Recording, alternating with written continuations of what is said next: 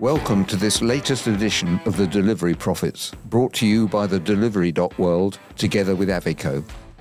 I'm Peter Backman, and today, together with John Bozzicchiello, we'll talk about delivery in general and ways to make it accessible and profitable. And no doubt we'll get on to other topics too with our special guest, Dan Warne, as we try to get a deep understanding of the forces shaping this rapidly evolving sector. But before we get on to that, John, it's holiday time. How's it going for you? It is indeed holiday time.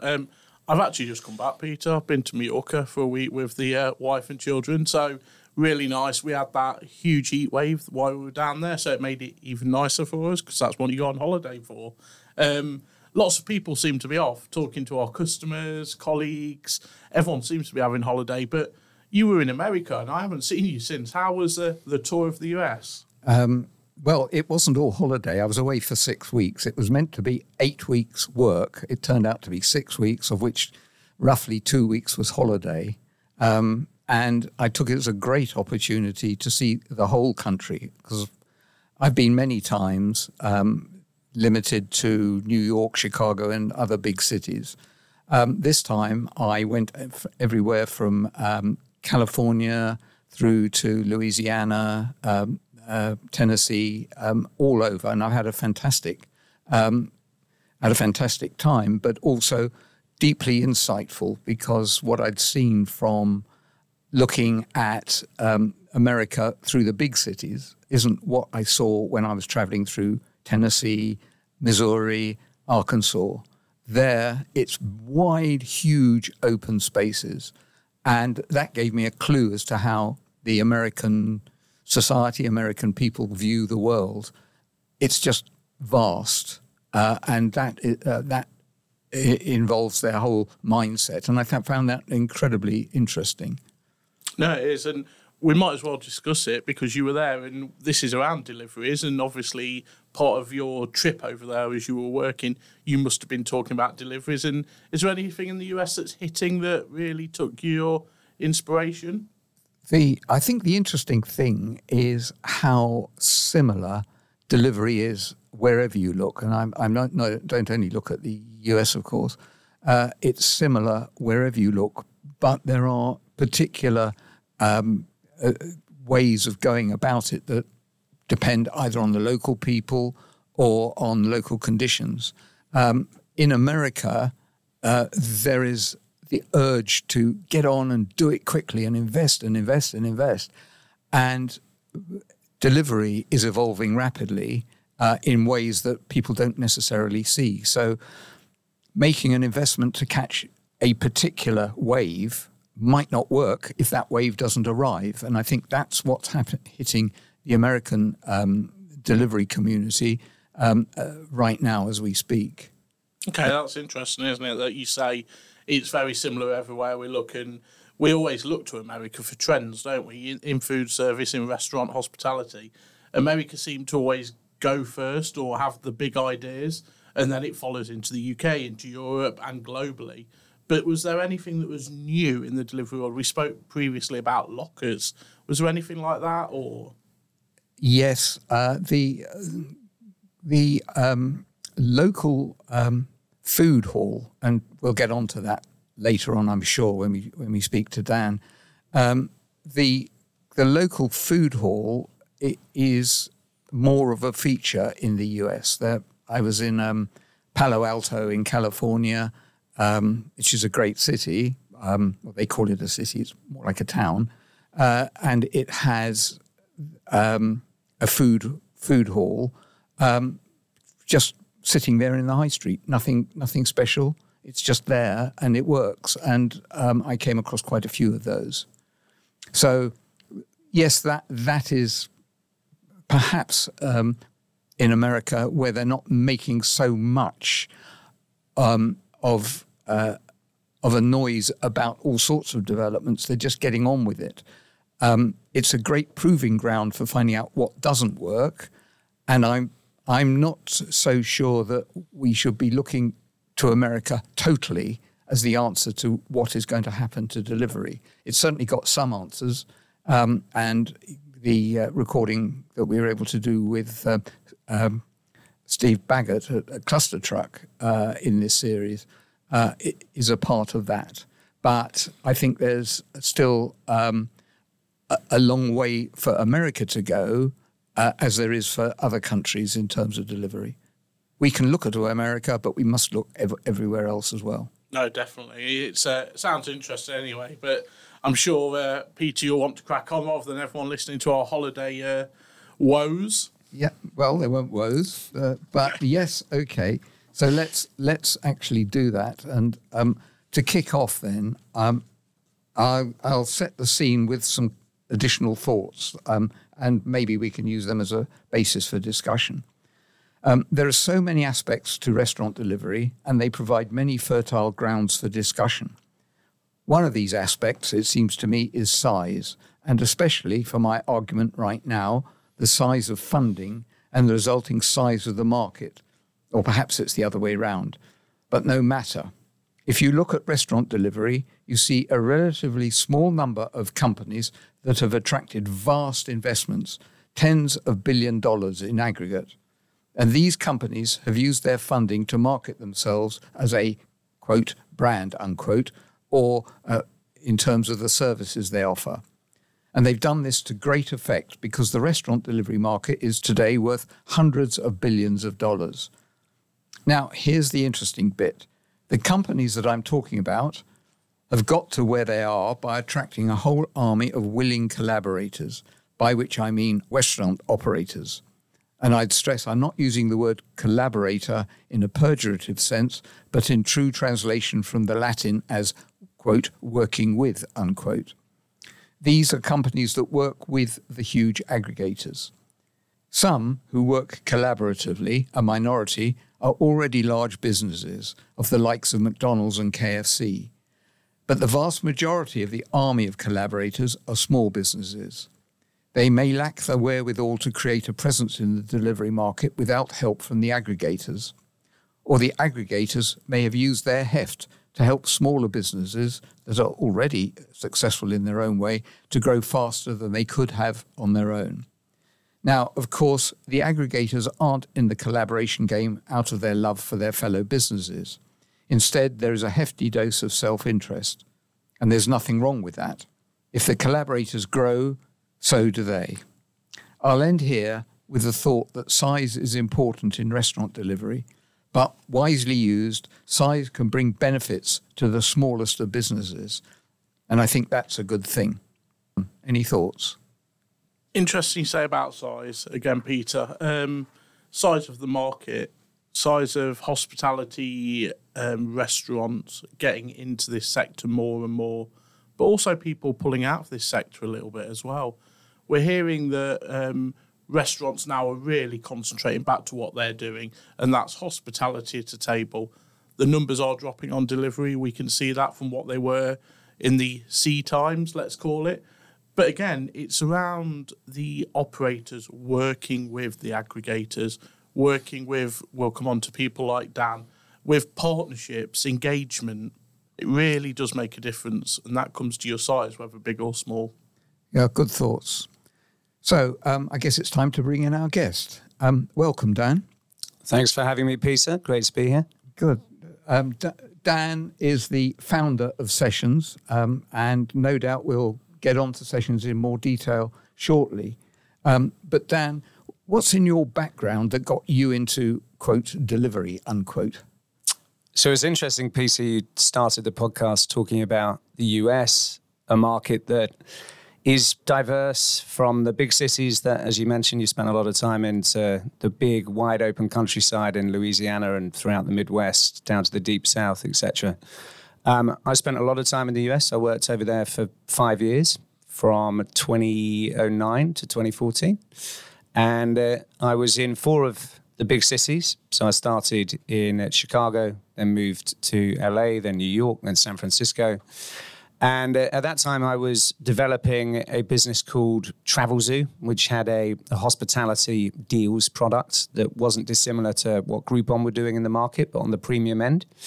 And I ended up in San Francisco working with a number of different tech companies and got very familiar with the world of delivery as it was emerging in San Francisco or the broader Bay Area, so Palo Alto, Mountain View. And got to know a couple of businesses there, one of which was Caviar, which subsequently got bought by the other company I got very familiar with, DoorDash. And both of these businesses were very interested in exploring entering Europe. And so with one of them very keen, they asked me to start looking into what it would take to launch in the UK. I was very familiar with the UK market, obviously, having been from the UK. And when I did that, I was introduced to a even smaller delivery company called Deliveroo, and the founder of that business, a chap called Will Shu. And I really liked Will. And after a couple of conversations with him, rather than bringing one of the US companies over, I decided to join Deliveroo subsequent to their 2014 Series A round of funding from Index Ventures, a £3 million round of funding, which seems very small in the context of the money that's gone into the market now. But I joined just after that. And my job was to scale the business from a few hundred orders, so not a few 100,000 orders, just a few hundred orders, out to the million plus orders that Deliveroo had at the time that I left. So it was a pretty amazing journey for me, a great experience building the market, both with some of the larger operators that you mentioned and many of the smaller SME market, both SMEs from a restaurant standpoint, but one of the things not mentioned earlier was the SMEs, the small businesses that are the riders themselves. So they are self-employed. Many of them build a whole business around that. Some of them have worked with Deliveroo for many years. I say with because they're not employees of the business, which is something perhaps we can discuss as we go through. But I have... a fair amount of experience in delivery, is fair to say. And Sessions also plays a role in that delivery ecosystem, which I can come to later. Yeah, sure. It seems that the history of delivery, although you've said you've been around for some time, in fact, it's quite short so far. And it's amazing that it's created such an infrastructure, huge awareness in the public and so on. And I think having seen it all over the last 10, 12 years, your insights are going to be very, very useful. I must say that I became aware of delivery perhaps 8, 9 years ago when I saw it disrupting what restaurants were doing. Causing them to scratch their heads and say, what do we do about it? So the whole evolution has been interesting because it's been so rapid, but also because so many different people have been involved in it. Certainly, yeah. It has been, you forget when you're so entrenched in it that it hasn't been that long. I mean, it's less than a decade since I joined Deliveroo and about a decade or so from when Will started Deliveroo. And what I think is of note with the success of that particular sector is, unlike perhaps other areas where venture capital has spiked the growth of an industry, and over the last 10 years there have been many industries where a lot of capital has gone in, so grocery delivery, various different companies helping with transportation, so businesses like Lime, etc. In delivery, there was a delivery industry. It just wasn't technologized. So I think all of us would be guilty of ordering a curry or a pizza over the phone probably 30 or so years ago. So that market was very much there. It was just a manual one. And my personal view is that where there is very clearly an active sector, where there is clear demand within that sector, you can have greater confidence that it can be disrupted and built through technology. So another example being Uber in taxis. So everyone is familiar with getting a taxi. You do it better, you make it more automated, you make it cheaper, you make it instant. And you can be pretty confident people are going to use it. Whereas a business like, say, Bird, so scooters around London, less of a clear operating model for that already in existence. Sure, I get the argument that perhaps, you know, we all need to reduce our carbon footprint and this is an easy way to get around, but there isn't something you can point to and say, this obviously is a thing people already do, we're just going to make it better. And so I might argue that while delivery in the form we now know it, so full service restaurants delivering via digital platforms, is very new, delivery actually isn't that new. And that, I think, speaks to how successful it's been and how much capital it's been able to attract. And looking at your time at Deliveroo, Dan, when it first started back in 2014 to when you left to where it is today, is it a case of it's changed its model? And what is Deliveroo? Is Deliveroo a company that delivers food to people? Is it a data company? Is it a tech company? Is it an amalgamation of lots of different things that have changed over a period of time? Deliveroo hasn't changed that much in regards to its purpose and the problem it's solving for. So you look at Deliveroo today, you go on the platform, and the technology is vastly superior from when I joined. We didn't even have an app, actually. At that time, it was merely a web platform. That's how far back we're going. But what it's solving for in terms of bringing quality product to consumers at home is the same. The differences are it's much broader in what it offers. So where we started, because Just Eat already existed in the market, doing the traditional takeaway component, Deliveroo focused wholly on the full service restaurant side. And so we were very selective on who we'd work with. We wouldn't even work with QSRs at that time, where when you go on Deliveroo now, they work with all the QSRs and are much less selective. So I suppose the viewpoint is when you're a marketplace, you're rather like a high street.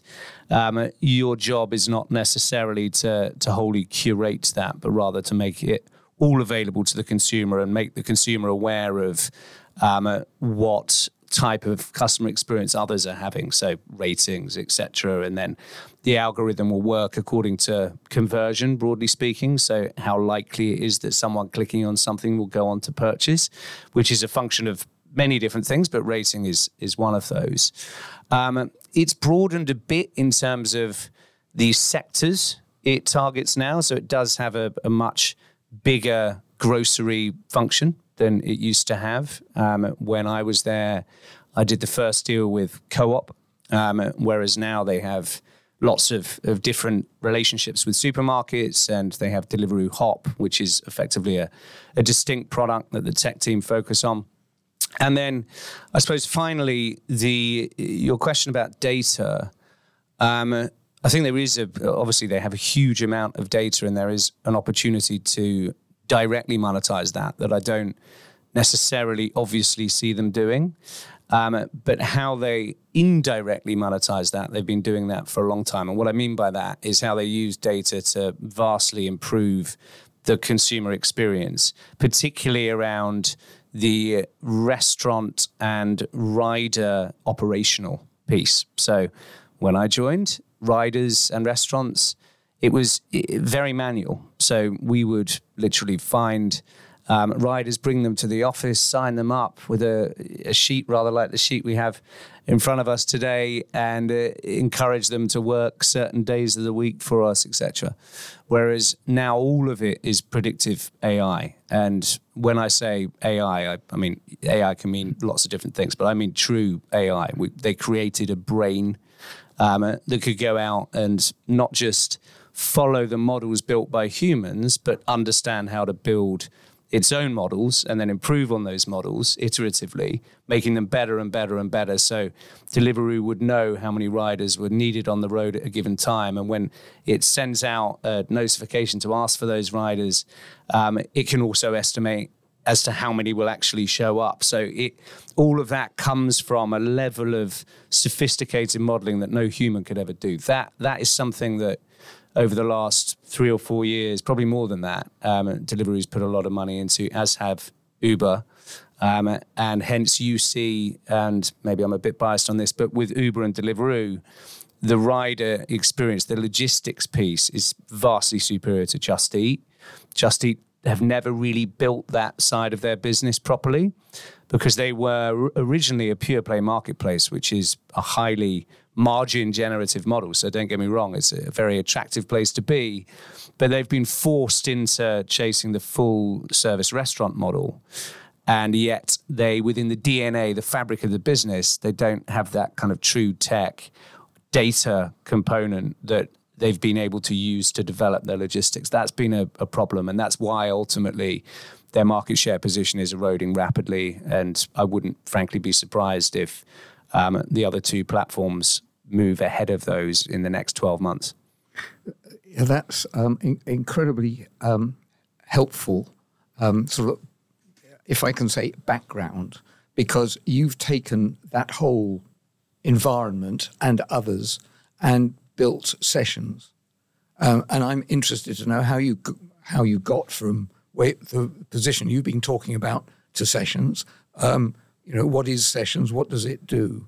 And I'm just interested in that background to the business. Yeah, so I left Deliveroo in 2019. So I'd been there for 5 years. And I suppose one of the areas of hospitality that was particularly interesting to me was how dominant the chains were, particularly around delivery, perhaps even more so than in the physical world, in that people on delivery tend to gravitate towards brands that are familiar to them, whereas in the physical world, people are a bit more experimental. In the digital world, I know Wagamama's or Nando's. I feel safe with those, and therefore I'll order from those. So inherently, there is a bit of a consumer bias already towards those bigger brands. There's also a certain level of buying power that those brands have relative to an SME, which helps them make delivery work more easily than perhaps an SME would be able to make it work. Yet I feel like more holistically, consumers are a bit tired of seeing the same old brands on the high street. And that is leading to more of an endemic decline on the high street. It's not the only thing that's leading to that, but it is one of the many factors in why we've seen a declining high street. And so I wanted to go after that challenge first by trying to create an infrastructure that would allow for independent, earlier stage brands to flourish. And you alluded to it earlier, food halls was a young but burgeoning sector within hospitality, subsector within hospitality that interested me. And although I'd never worked in physical hospitality before, I've worked around hospitality, collaborated with hospitality, I was interested in this because you're not actually running the food or running the restaurant component, if you like. You're almost creating a platform. It just happens to be a physical one versus a digital one, which is what I then ended up doing. I launched a food hall called Shelter Hall down in Brighton, which has been really successful for us. But unlike any other food hall, and I'm not aware of any other food hall doing this, we set it up as a studio or an incubator for concepts to come in, set up, build their brand without any capex. So we would put all the money into building the kitchens. And then for the brands we liked, and this, I suppose, is the most relevant piece to the discussion today, knowing delivery as I do, the idea was that if you can create a brand quickly and easily in a food hall, which you can relative to trying to set up a restaurant on the high street, you can more easily match the pace of consumer change. So trends now, because of social media, are moving faster than ever. And the traditional model within hospitality designed to meet those trends just doesn't really work anymore. It's too static. So by the time you've set a restaurant up, found the second site, found the third site, then got your investment, then scaled it, your brand is old and it doesn't work anymore, is my theory. Whereas our model was designed to allow you to set up the restaurant faster within our food hall environment, but then critically scale the restaurant under license through us by leveraging third-party operators that have underutilized kitchen capacity And in doing that, your brand can be available suddenly in 100 different markets across the UK, where you may have only built it 12 months ago. And there isn't any market that exists within hospitality that can allow for that today. And so therefore, you're able to maintain that pace of consumer demand. And you're able to monetize the IP of your brand in a way that, again, traditional hospitality struggles to do. So you might have a brand like Hawksmoor, say, which is a fabulous brand everyone loves. It's still somewhat confined by the bricks and mortar component of what it does. So in other words, were that to be valued, it's probably going to be valued on an EBITDA multiple, not valued on either a revenue or even a GMV multiple that comes from a platform business where you're deriving a percentage of that consumer spend. And the reason you get those multiples is because you can scale them so quickly. And that's why, you know, people talk about tech businesses. It's not really tech businesses that get big multiples. It's businesses that can demonstrate that they can scale incredibly quickly through the IP they have. So they have a tech platform that allows for that scale, or the IP they have maybe on the brand side has been able to scale by leveraging someone else's tech. That also can command big multiples. But building a brick by brick, operationally intensive business, don't get me wrong, you can build valuable ones, but they take a long time and they require an EBITDA multiple, which means that they don't attract disruptive capital that can meaningfully change a sector. And you referenced this earlier. You need that scale component to get the capital to then scale. It's a bit of a kind of chicken and egg scenario. So on the back of that, Dan, I'm going to take an example out of Sessions of Pate Guy. How does Pate Guy become the next big burger brand that everyone wants to go to? Because actually, it's around seeing what's on the high street. And like you said earlier, people are creatures of habit. So we see them all down the high street, these burger chains. How does Pate Guy get to that next level with the support of Sessions? How do you help them? So it's a really good challenge. And I think this has been alluded to a couple of times. There are thousands of SMEs within hospitality setting up a burger restaurant, pizza restaurant, chicken restaurant. You see these up and down the high street everywhere. And the challenge for typically the fabric of these restaurants is around possibly immigrant families that have come over and set up a business. And there's really nice stories around these restaurants that I've come to know very well because I work with a lot of them. And many of them are extremely passionate, but perhaps you wouldn't always think to go in because maybe the branding's not quite right, or they don't really know where to source product at the right price. They probably don't have the same literacy around technology, so they don't know how to optimize their site in the way that a bigger restaurant might. So Sessions' job, I consider, is finding restaurants like that will take or consider taking a brand like Pate Guy. And then we will completely redo the operational fabric of what they have, leveraging the fact that they have the real estate, but also the passion for food. They want to be successful with what they're doing, but we'll give them a brand that we know will sell. We'll give them the technology to help them to sell it. So we have a full stack EPOS business. We have a performance management component with that. We have full aggregation with the delivery platform, so you can run multiple simultaneously. So we give you all of that, a marketing package for how you deliver that brand within the area. We have a supply chain deal with Bidfood that allows us pricing, which will be much cheaper than the pricing that any of these SMEs will get. So we're affording them some of the buying power that we have, but not just that, the expertise and the tech that we might have that they probably don't have ready access to. And so with that, we hope that suddenly those thousands of no-name burger and chicken shops up and down the high street are actually offering more interesting brands. They're able to derive more from those brands, and you begin to erode a bit of the market share of the big chains. And I'm happy to say that I'm willing to go after that.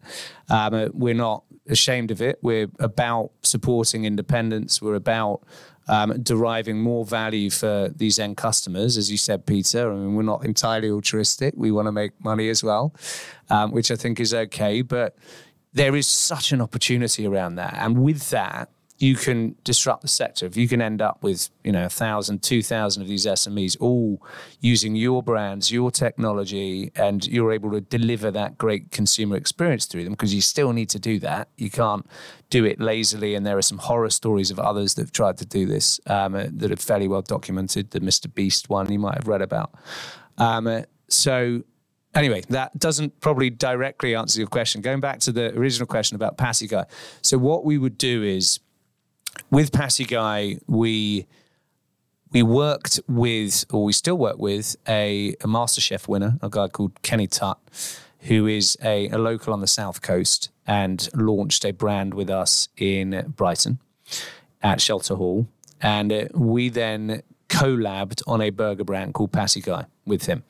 So we set up a JV structure. And we worked on this brand together. I say together, I mean, Kenny was the driving force behind it.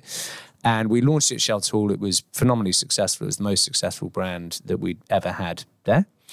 And so we, with Kenny, then worked on trying to, let's say, productionize the concept to make it scalable and easy for our partners to leverage and to operate themselves. And then we went out to market and started training up third-party operators to deliver that brand from their kitchens.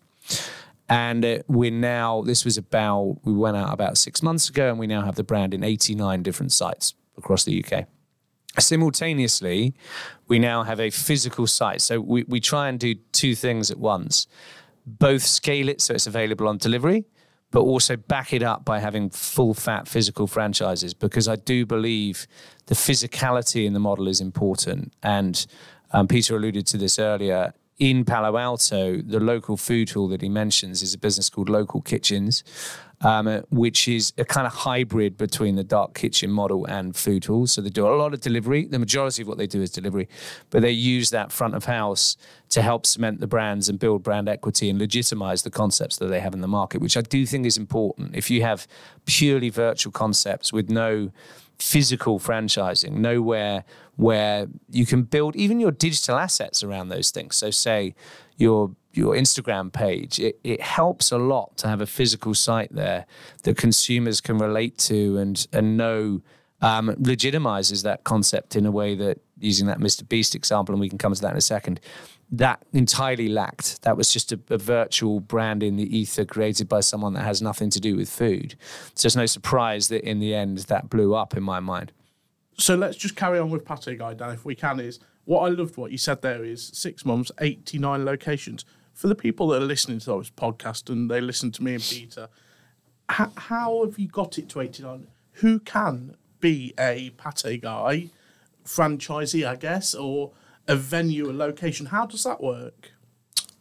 There's a world of potential locations, although we tend to target small, medium-sized enterprises. The particularly interesting areas for us to target are pubs, where pubs typically will have most of their focus on drink. I mean, unless you're a food-orientated pub. But often you'll be right in the heart of a delivery zone. You'll have quite a large, well-fitted kitchen. You may have labor in that kitchen that you're not really making the most of.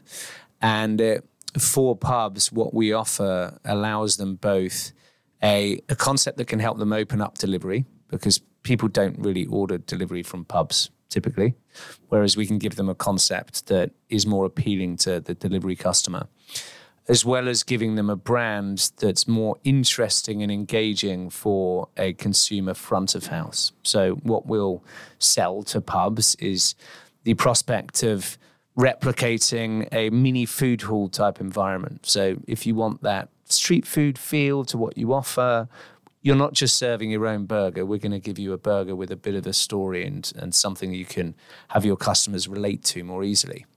And we'll then train up your team on how to deliver that product. We'll then implement our technology. As I say, we have an EPOS. Not all of the pubs we work with will use our full EPOS. We also have a QR code ordering and iOS app platform, which can integrate with your POS. So if you're old school, as many pubs are, and working with a zonal or a system, an antiquated system like that, we can integrate with it. And then we'll manage the partnership with Deliveroo, Uber, Just Eat. We'll list the brands there as well, which throws off that incrementality. It gives you much more from that kitchen than traditionally you'd be able to get from it. So the key is it's essentially franchising. I made the point earlier about the most successful businesses in my mind are not they're innovating, but not necessarily totally reinventing things. They're pointing to success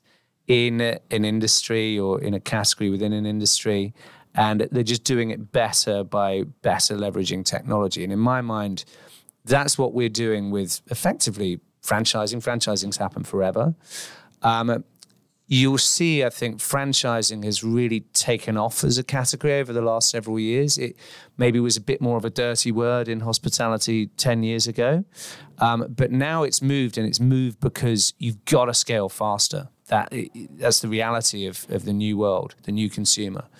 And so if you've got to scale faster, this is really the only way to do it. But the challenge is, the way that it's being done is still brick by brick, and it still requires a bit of money. Whereas the way we're doing it, yes, we'll do the full fat franchising, but we also have this model that allows us to at least make it available on delivery, which means we can move faster. You've made a number of fantastically insightful comments, Dan. It seems to me, and I'm now sort of going back to where we started, that over the last dozen years, delivery has moved from being a disruptor. It was just one of those things that was causing a bit of a headache and a bit of head scratching, to a multi-billion-dollar global market, with a key word having moved from disruptor to scalability. That's your analysis, and it seems absolutely right. Historically, the restaurant market, wherever you look, has developed on a scalable model. In the UK, it was the role of private equity from about the time of the Great Recession up until COVID, working with a scalable model whereby you have an outlet with an EBITDA of whatever it was. The way to double that EBITDA is to open another outlet and another one and another one. So that drove scalability in the casual dining sector. In the US, it's more built on franchising to scale the business. So you, as the owner of the brand, you get other people to scale up for you, the franchisee. So scalability is an important element in the whole restaurant market. And if we see delivery as a part of the restaurant market, which absolutely it is, then I agree totally that scalability is the route to success. And scalability using the right components, the right brand, the right mindset, the right tech, and you've made some comments about that. All of that strikes me as being significant in the future development of delivery in general, and operations. And I say like Sessions. Sessions is unique. There are lots of unique businesses in the delivery market at the moment because they're all learning how to scale. Yeah, entirely agreed. And I think that with that, the early movers around the kind of model that we have, so trying to leverage other people's operations with a more asset-light franchising model, which is essentially what we're doing, obsessed about that scalability maybe a little bit too much. So that's an easy thing to do when you get access to an awful lot of capital. So you mentioned private equity. One of the emerging private equity categories was venture capital in the early 2000s with the growth of the internet, which essentially allowed lots of different product types to scale far faster than they'd been able to scale previously. But the venture capital model versus traditional private equity, the kind of private equity that goes into the hospitality sector, demands a certain level of growth and frankly has a very different growth profile and willingness to see businesses fail. So a VC model, they'll invest maybe in 10 businesses and expect at least one of those businesses to return the entire fund. And so that means they can be far more risky. If they just get one of those big returns, it doesn't really matter if the other, let's say, 7 of the 10 fail or go under. And that's a really dangerous thing if you're a business that gets access to VC money, because while, sure, they might want you to be successful, ultimately, they want their whole fund to be successful, and the fund only needs maybe 1 or 2 to return huge through being a unicorn or whatever. And so therefore, they will push you to be hyper-aggressive in the way you attempt to scale. And therefore, there isn't always room to allow for not just your product to evolve, but the market to evolve. So I'll give you a good example of this. The view towards the grocery market, particularly as we came into COVID, was that post-COVID, or frankly, would there ever be a post-COVID at this time? But post-COVID, it would become the norm that you may not need to even stock your fridge, because at the click of a button in 10 minutes, gorillas would bring anything or everything you needed. It's a slightly different model to the Ocado model, where you do your whole weekly shop. That, in my mind, is there to stay, because people get that. You do your whole shop, you do it in the week. That relates to something I'm already doing, but it's easier. Bang, that works, right? Whereas, okay, this idea that I want something instantly, a little bit more of a stretch maybe, I'd argue not a total stretch, and we will get there, but to get there overnight with the hundreds of millions that came in from Sequoia and others into that sector, Sequoia put a huge amount of money into Get Here, and this was their big bet, all of the VCs, was that this subcategory of delivery would really take off. But although I believe it will, that money going in so quickly forced these businesses to try and scale against an undercurrent of consumers that weren't quite ready for it. And that is a problem. Whereas if you obviously see that product market fit and spend a load of venture capital money to enhance your product to match it, like Deliveroo have done, or like DoorDash or whoever, then that's a very different thing. And I know lots of people will point at Deliveroo and say, it's still not profitable, blah, blah, blah. But its inherent margin is very strong. They just invest in a stronger market share position. The product works. It works really well. With grocery, it just didn't. They were investing hugely in, frankly, a very physical model. You still need... It still has CapEx intensity. You still need sites on the high street. You still need to carry loads of stock. So there's a hell of a stock risk on all of your product. You need to market really aggressively. That's not really that scalable, firstly. And evidently, consumers weren't quite ready for it, but that venture money still went in. So there is a risk, and I've gone off topic a bit, but that scale has to match what consumers really want. And sometimes I think you've got to slow down a bit to make sure you have that product market fit before you try and just brazenly scale things that aren't quite ready. But the problem is when you're running a business that has venture money behind you, there is this huge pressure to scale and scale quickly, which when the bottom falls out of the market, which it did, and you know everyone knows this, very abruptly you find yourself... You know, what's the expression about the tide going out and your pants are down? I mean, it's just horrible what's happened across a number of different tech businesses. Well, fine. Thank you. Unfortunately, we're running out of time. I think that we can carry on for another session, if you'll pardon the pun, but we just don't have the time. I think you mentioned the fact that you moved off piste by talking about grocery delivery. I think that's what we're talking about. We're talking about delivery, and you've given us some hugely insightful comments about how delivery works when you lift up the bonnet. And I really think that's incredibly helpful. So thank you very much. Before we finally wrap up, is there anything that you particularly want to say? And I'm going to ask you also to give our listeners some opportunity to contact you or find out about Sessions. So you can give us some link there as well. Nothing in particular, really. I feel like I've had the chance to say a lot, so I really appreciate having been on the show.